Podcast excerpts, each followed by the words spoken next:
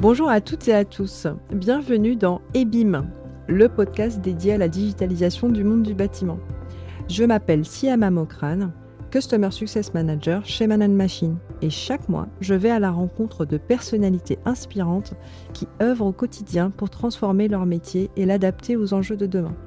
Pour cette saison, j'ai choisi d'explorer le BIM comme levier de digitalisation pour le secteur de la construction. Architecte, ingénieur en bureau d'études, maître d'œuvre ou directeur de programme, tous mes invités sont animés d'une conviction. Le BIM est une excellente opportunité de réinventer les métiers de la construction pour y introduire tous les bénéfices du digital. Pour cet épisode, nous allons entrer dans l'univers de l'entreprise générale, une entreprise que j'affectionne particulièrement et qui monte d'un cran dans son processus de digitalisation et d'innovation en nommant un responsable BIM du groupe. Mon invité est multitâche, multi-expérience et est tombé dans la marmite du BIM presque par hasard, mais toujours avec beaucoup de curiosité. Synthèse BIM, BIM Management, AMO BIM sont autant de cordes à son arc qu'il met au service de la stratégie BIM de Spibatignol. Je suis ravie d'accueillir Lucas Bertrand, responsable cellule BIM du groupe Spibatignol. Et BIM, Lucas, c'est à toi. Bonjour Siem. Bonjour Lucas, et merci d'avoir pris le temps de venir nous voir aujourd'hui. Alors pour entrer dans le vif du sujet, peux-tu nous donner ta propre définition du BIM? Alors, pour moi, le BIM, qu'est-ce que c'est? C'est une grande question, parce que c'est une définition compliquée à sortir. Pour moi, le BIM, déjà, bon, on va rester scolaire, c'est euh, Building Information Modeling, mais oui, il y a modèle, il y a management. En fait, c'est faire aussi euh, comprendre que le BIM, dans sa définition, c'est pas que juste un modèle. C'est des outils, c'est des process, et surtout une chose qui est majeure pour nous, c'est l'humain. Euh, c'est l'humain et du coup, bien évidemment, l'humain, pour sa collaboration, va utiliser la modélisation. modélisation du bâtiment couplée au management de projet et c'est là que ça devient intéressant. Donc c'est au final, du coup, la construction de l'information dans un modèle pour un projet. Merci Lucas. Et alors, quel a été ton premier contact avec le BIM Comme tu disais tout à l'heure, mon premier contact, il a été un peu bizarre parce que moi, à l'origine, je viens l'industrie. J'avais aucune vocation à aller dans le bâtiment. Moi, normalement, je suis concepteur moteur. Euh, je travaillais dans l'aéronautique et euh, tout ce qui était voiture. Et un jour, euh, lors d'une discussion d'un repas de famille, bah, du coup, mon père, il m'a dit, regarde, il y a un truc qui est intéressant dans le bâtiment et qui applique les méthodes de l'industrie. Et il avait en même temps connaissance que moi, l'industrie, au bout d'un moment, j'en avais marre parce que travailler sur une vis et que ton collègue travaille sur le boulon et que tu n'es pas au courant de comment est-ce qu'il fait son boulon, bah, ça m'énervait un peu. Et du coup, bah, j'ai poussé la porte euh, de, la première entreprise où je suis arrivé et euh, je suis rentré dans le BIM par la fondation Luma. Donc faire la synthèse de la fondation Luma, euh, enfin faire la synthèse, aider à faire la synthèse parce que bon, je suis rentré par la petite porte en tant que projeteur parce que pourquoi Luma Parce que sur Luma, on travaillait sur Katia. Franck Guéry travaille tous ses projets sur Digital Project, donc un logiciel qui vient de l'industrie. Et en, regardant ça, bah, du coup, j'ai compris que c'était intéressant, que dans le bâtiment, il y avait beaucoup de choses à amener de l'industrie, mais vu qu'il y avait tout à faire, il y avait une chose qui était importante, c'est de ne pas retomber dans les problématiques de l'industrie. C'est-à-dire de certes apporter de l'organisation du process euh, pour aider à la collaboration, mais surtout ne pas tomber dans les problématiques de trop compartitionner ou compartimenter plutôt tous ces métiers et justement garder cette collaboration qu'on peut avoir sur un projet. Ok, très clair. Merci Lucas. En quoi le BIM est-il un prétexte à la digitalisation des entreprises selon toi? Alors déjà dans un premier temps, bon, je vais te répondre simplement, c'est oui. Après, il y a plein de manières de digitaliser. Pour moi, le BIM, en fait, au final, vu qu'on fait une maquette, c'est quelque chose sur lequel on peut mettre un doigt. On peut toucher en fait la maquette parce que par sa souris, par le côté digital, on peut toucher une maquette, interagir avec un concept que beaucoup de personnes n'arrivaient pas à comprendre. Et euh, ça a été une manière, du coup, le BIM de structurer une transformation digitale et euh, du coup de commencer à faire évoluer nos métiers. Comme je disais au début sur la définition du BIM, il faut pas être dans un compartiment. Il faut euh, avoir un BIM qui est pragmatique. Ces dernières années, et surtout avant le Covid, on voyait tout et rien. On allait tellement loin qu'il y avait, enfin, je voyais du lot 600, 700, le truc n'existe pas, quoi, en fait, au final. Et il faut garder un niveau de développement des modèles et de l'information qui est pragmatique pour un projet et qui suit des objectifs soit d'une entreprise, soit d'un client, etc., etc. Donc euh, c'est pour moi, oui, c'est quelque chose qui est un, pas un prétexte, mais qui est une obligation de passer par, euh, peut-être pas du BIM, mais une transformation digitale, donc menée par le BIM. Et après, bon, bah, bien évidemment, euh, c'est comme un peu l'écologie. Il faut arrêter de se dire qu'il faut y aller, il faut le faire. Et il faut passer, faut vraiment y aller, il faut passer le pas. Et pour passer ce pas, du coup, chez Spibatignol, comment cela s'organise? Alors, chez nous, le BIM va s'organiser de manière très transverse euh, à tous nos métiers. On a plein de métiers différents chez Spibatignol. Et le BIM, en fait, va nous permettre de structurer toute l'information de manière cohérente et globale à tous nos métiers. Cette transversalité va se construire au travers du PEB, donc du pôle d'expertise BIM, et de sa communauté. je dis sa communauté, mais il y a plein de communautés différentes, mais nous, celle qui va nous concerner, ça va être surtout les ambassadeurs BIM qui vont être là pour redescendre justement l'information euh, jusqu'au chantier et vraiment, sans être justement là que pour redescendre l'information, ils vont être aussi là pour être des acteurs en fait euh, de l'évolution de nos métiers.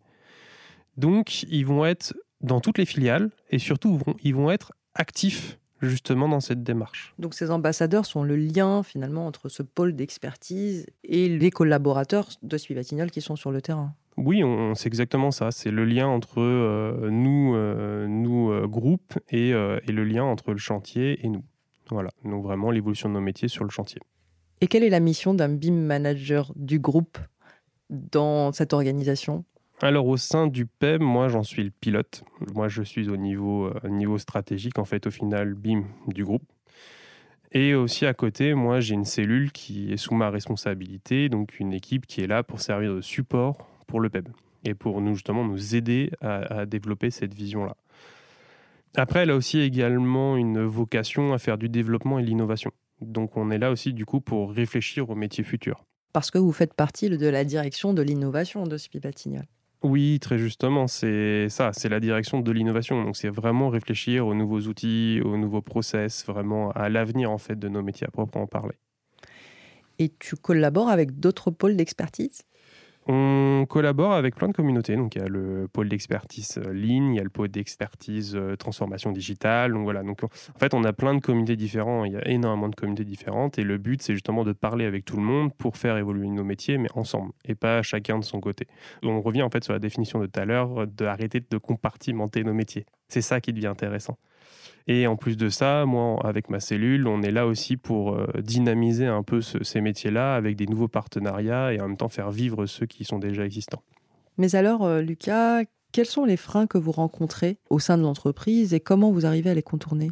Alors au sein de l'entreprise, bon, c'est un peu, hein, je ne vais pas dire comme tout le monde, mais il y a, bien évidemment l'évolution de nos métiers. Euh, le management du changement, c'est généralement le plus compliqué, c'est l'humain. La plupart du temps, le gros problème, c'est d'arrêter de dire que c'est forcément un coût. C'est plus un investissement sur l'avenir. Moi, je suis toujours en train de parler d'évolution de nos métiers au final. Donc, c'est bien un investissement qu'on fait sur l'avenir, surtout dans nos temps qui sont assez durs en ce moment, parce que bon, on va pas parler de choses qui fâchent, mais euh, on arrive ou on sort tout du moins d'une crise. C'est le moment justement d'investir sur des méthodes de travail qui euh, font réfléchir à l'évolution de nos métiers pour l'avenir. Et, c'est comme on disait tout à l'heure avec l'écologie, c'est qu'il faut arrêter de se dire oui, oui, c'est là, c'est devant nous. Non, c'est même derrière nous, j'ai envie de dire. Il faut y aller maintenant, c'est trop tard, c'est vas-y. Et alors comment tu peux créer une culture BIM dans l'entreprise une fois que tu as passé un petit peu ces freins? Pour créer cette culture, une fois qu'on a passé tout ça, déjà, avant tout, c'est de simplifier le plus possible le discours pour inclure le plus de personnes possible. En parallèle, il faut bien évidemment comprendre les métiers. Il faut s'intéresser aux métiers pour pouvoir comprendre ce qui est possible à adapter dans tous ces différents métiers. Nous, on a plein de métiers différents en fait au final. Donc c'est ça, c'est comprendre, simplifier les discours qui sont beaucoup trop techniques et du coup permettre à tout à chacun de recréer sa propre méthode, mais tout du moins en BIM et du coup d'aller plus loin. Et le but, c'est toujours de favoriser un partage qui sera autour d'un écosystème qui sera toujours dynamique, qui sera toujours en évolution, on sera toujours en train de créer quelque chose. Et à la fin, et c'est le maître mot pour moi dans le BIM, c'est que euh, il faut permettre concrètement la collaboration autour des maquettes numériques et le développement d'innovation. Il faut continuer à créer, à collaborer autour de nos différentes méthodes, de nos différents process pour aller toujours plus loin. Une fois qu'on a compris tout ça, on va pouvoir commencer à appliquer. C'est-à-dire à mettre en place un déploiement fort et parfaitement aligné à la stratégie digitale de notre entreprise. On sous-estime beaucoup trop souvent l'importance de cette étape. Dans toutes ces étapes, il va y avoir déjà recenser les tâches à faible valeur ajoutée. Le but, forcément, c'est de faire disparaître ces tâches-là pour donner plus de temps aux tâches de forte valeur ajoutée, justement à ce qui va être important, vraiment à nos connaissances métiers.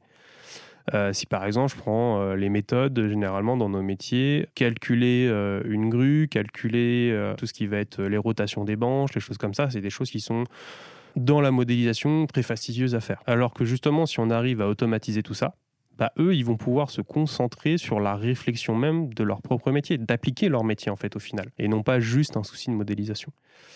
Après, sur le chantier, c'est aussi donner l'occasion à tout le monde d'avoir accès à un modèle commun, c'est-à-dire d'emmener le modèle sur le chantier c'est que au final, quand on fait des contrôles de réservation, tout ce qui fait levée de réserve, etc., si on y va avec des tablettes ou avec des casques, etc., et qu'on donne accès réellement à nos compagnons, à nos chefs de chantier, etc., à cette maquette, eux vont gagner énormément de temps. Et nous, chez Spibatignol, on le voit ça, on voit ça énormément en état technique. Savoir qui passe euh, à travers quelle réservation, ça c'est toujours la guerre sur, sur un projet. Et pourtant, avec une maquette, il n'y a pas de question à se poser. On sait où ça passe. Donc voilà, c'est vraiment euh, apporter l'information sur un projet et après on, arrive même jusqu'à des niveaux d'impression 3D. Si nous, bah, chez Spibatignol, on a, on a acheté des robots il n'y a pas longtemps, enfin ça commence à faire un petit bout de temps maintenant, mais pour justement faciliter ce travail de réservation. Euh, après, on peut partir à l'étranger et euh, là, ils impriment carrément des quartiers. Donc c'est encore un autre niveau. Mais voilà, c'est continuer à créer et concevoir, faire l'évolution de nos métiers en fait au final. On avait évoqué justement le, on va dire l'écosystème des architectes qui différait un petit peu de celui de l'entreprise générale et que je sais que tu as eu une expérience justement en tant que responsable BIM sur, euh, dans une agence d'architecture. Est-ce que tu saurais me dire un peu quelle est la différence justement entre amener une culture BIM en entreprise générale et l'amener dans une agence d'architecture? Bon, on va le dire, on va rigoler, mais ça a été un peu passé du côté obscur de la force, quoi, en fait, au final. Ça m'a permis de comprendre comment un architecte vivait le passage au BIM. Moi, je le connaissais par ce travail de synthèse, les chantiers, etc., les, les maîtrises d'œuvre d'exé. Je le connaissais par ça. Mais dans l'exercice de la conception, je le connaissais pas assez, on va dire.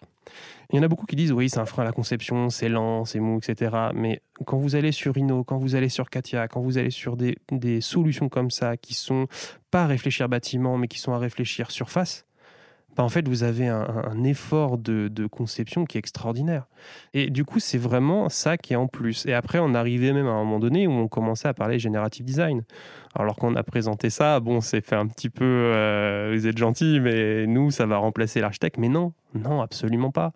Absolument pas, parce qu'il y a toujours besoin de comprendre comment fonctionne le PLU, comment fonctionnent les réglementations, toutes ces choses-là qui font l'essence même d'un architecte. Et à la fin, de mettre ça dans la machine et que la machine ressorte des solutions. Mais elle te ressort pas une solution. Elle te ressort 100, 200, 300, 400 et elle t'en propose, allez, nous on s'était arrêté à 70 solutions acceptables. Et c'est à l'architecte de choisir, c'est à personne d'autre. Au final, l'humain est au centre de ce, de ce process. Et, c'est ça qui est intéressant, c'est qu'au final, c'est juste un aide à la conception. C'est juste comme d'habitude, c'est juste là pour nous aider et à mieux concevoir. Après, on, peut toujours euh, parler aussi d'automatisation de certaines tâches. J'ai vu des architectes qui, du coup, grâce à la modélisation paramétrique, quand tu commences à changer une coupe, qu'il faut changer les plans, qu'il faut changer les détails, eh, stop, tu changes ton mur, tout change. Fin de l'histoire. Tu as évoqué un sujet que je souhaitais euh, justement euh, un peu développer avec toi, c'est le fameux generative design, parce que je sais que tu l'as testé. Et j'aimerais bien avoir ton retour, on en parle beaucoup. Hein. Est-ce que tu peux me dire euh, quel est ton retour d'expérience de, cet usage-là du generative design et est-ce que tu vois des perspectives à, cette technologie? Pour moi, venant de l'industrie, c'est quelque chose qui n'est clairement pas négligé. en industrie, ça existe déjà depuis longtemps pour faire des moteurs et choses comme ça. Déjà, pour commencer, qu'est-ce que le générative design? C'est utiliser une intelligence artificielle, donc lui apprendre à reconnaître des informations pour qu'elle puisse après euh, réfléchir et nous ressortir un résultat. Attention, c'est pas Skynet au final. Euh, c'est vraiment lui montrer des images, lui montrer certaines informations et lui dire comment réagir. Et une fois qu'elle a compris ça, on arrive sur une notion de generative design où on va lui dire bah voilà, ton PLU, euh, ta maison a fait 4 mètres de haut, t'as pas le droit d'aller plus haut, ta parcelle a fait tant, t'as pas le droit de sortir de ta parcelle, tes distances par rapport aux fenêtres du voisin, et choses comme ça. Et à ce moment-là, bah elle, elle va faire 100, 200, 300, 400 propositions. Et à la fin, nous, on choisira une solution parmi ces propositions. Ce qui est bien, c'est que pour le bâtiment, ça va pas être à utiliser que pour l'architecte. Ça va être utilisable par la maîtrise d'ouvrage, ça va être utilisable par les entreprises. En fait, c'est utilisable par tout le monde au final. Euh, c'est juste un aide. C'est que tu apprends à une IA à réfléchir, ou plutôt à comprendre ce que tu vas lui demander, donc pas forcément à réfléchir. Et elle va te donner après un résultat ou plein de résultats différents. Et c'est là où c'est intéressant, c'est que tout le monde va pouvoir l'utiliser pour des utilisations différentes. Et, c'est ce qu'on avait essayé avec justement euh, quand j'étais chez, chez Épître. C'est ce qu'on avait utilisé avec SpaceMaker pour l'architecte. Quand on voyait le nombre d'informations qu'on pouvait mettre dedans, d'informations après qui pouvaient nous ressortir, c'était euh, pas infini, mais il y a un potentiel phénoménal là-dedans. C'est quelque chose qu'il faut vraiment pas oublier et il faut surtout jamais oublier que ça ne remplacera pas l'humain. Ça ne le remplacera absolument jamais. On a toujours besoin de quelqu'un qui, à la fin, prendra la décision. C'est juste pour vous faciliter votre travail, c'est tout. Donc, je vais prendre un petit virage euh, plutôt vers la donnée. Moi, j'ai tendance à observer que la donnée prend le pas sur le BIM. C'est-à-dire qu'en fait, on revient plus à la notion de gestion de données dans le bâtiment plutôt qu'à la gestion de maquettes numériques. Est-ce que tu l'as observé et qu'en penses-tu? C'est très juste. En fait, avant tout, pour moi, quand on me parle de géométrie, c'est qu'une donnée, en fait, au final c'est un X, un Y, un Z. Donc ça reste que de la data. Au même titre que des matériaux, au même titre qu'une fiche d'éléments, voilà, c'est vraiment que de la donnée au final. Donc si on part sur ce constat, on se rend compte qu'au final, tous les usages qu'on va pouvoir euh, utiliser, et ce sont surtout des usages qui vont être utiles, pour revenir au BIM pragmatique qu'on disait au début. Du coup, ça va donner plus de sens aujourd'hui dans nos démarches de parler justement de gestion des données plutôt que de gestion d'une maquette.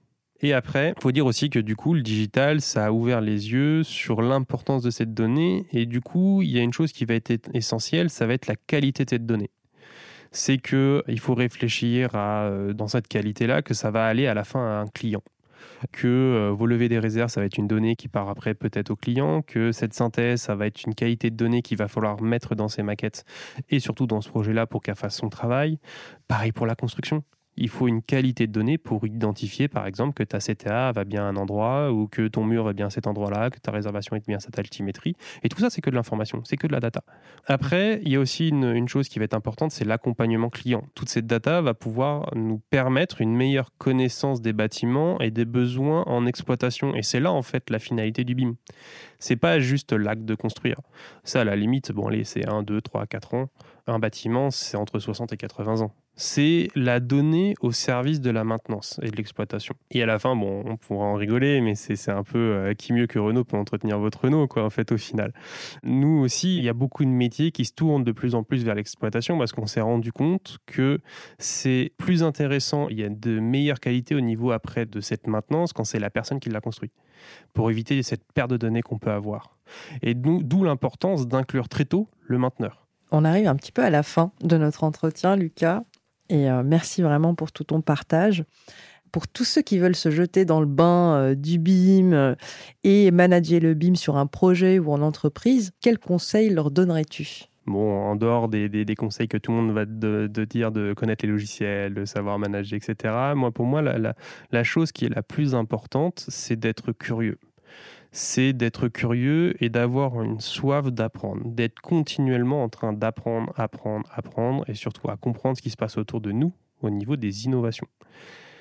C'est euh, hyper important, surtout qu'on est en train de construire nos métiers du futur. Donc ça veut dire que demain, il va aussi falloir euh, apprendre à transmettre cette évolution se fait parce que des nouvelles générations arrivent. Et du coup, ça veut dire qu'il faut savoir transmettre à ces nouvelles générations et leur transmettre surtout l'envie, justement, de continuer d'apprendre et surtout de continuer à innover de continuer à mieux construire, à construire peut-être différemment. Voilà, il faut vraiment continuer à pousser dans tout ça. Et il y a une chose qui va être importante, c'est qu'il va falloir être résilient. il faut savoir s'adapter à énormément de choses et surtout être à l'écoute de ce qui se passe sur les projets et à l'écoute de nos clients et, vraiment pousser certaines choses de toujours de plus en plus loin. Je te remercie infiniment, Lucas, d'être venu nous voir et nous partager ton expérience et ta vision sur le BIM. Bah, merci à toi, c'était vraiment très intéressant ce petit moment un peu euh, privilégié entre nous, c'était vraiment sympa. Et bim, c'est fini pour aujourd'hui. Rendez-vous sur la page LinkedIn de Manal Machine pour continuer la discussion avec Lucas. Si le podcast vous a plu, parlez-en autour de vous et donnez-lui 5 étoiles sur votre plateforme d'écoute préférée. À très vite pour un nouvel épisode.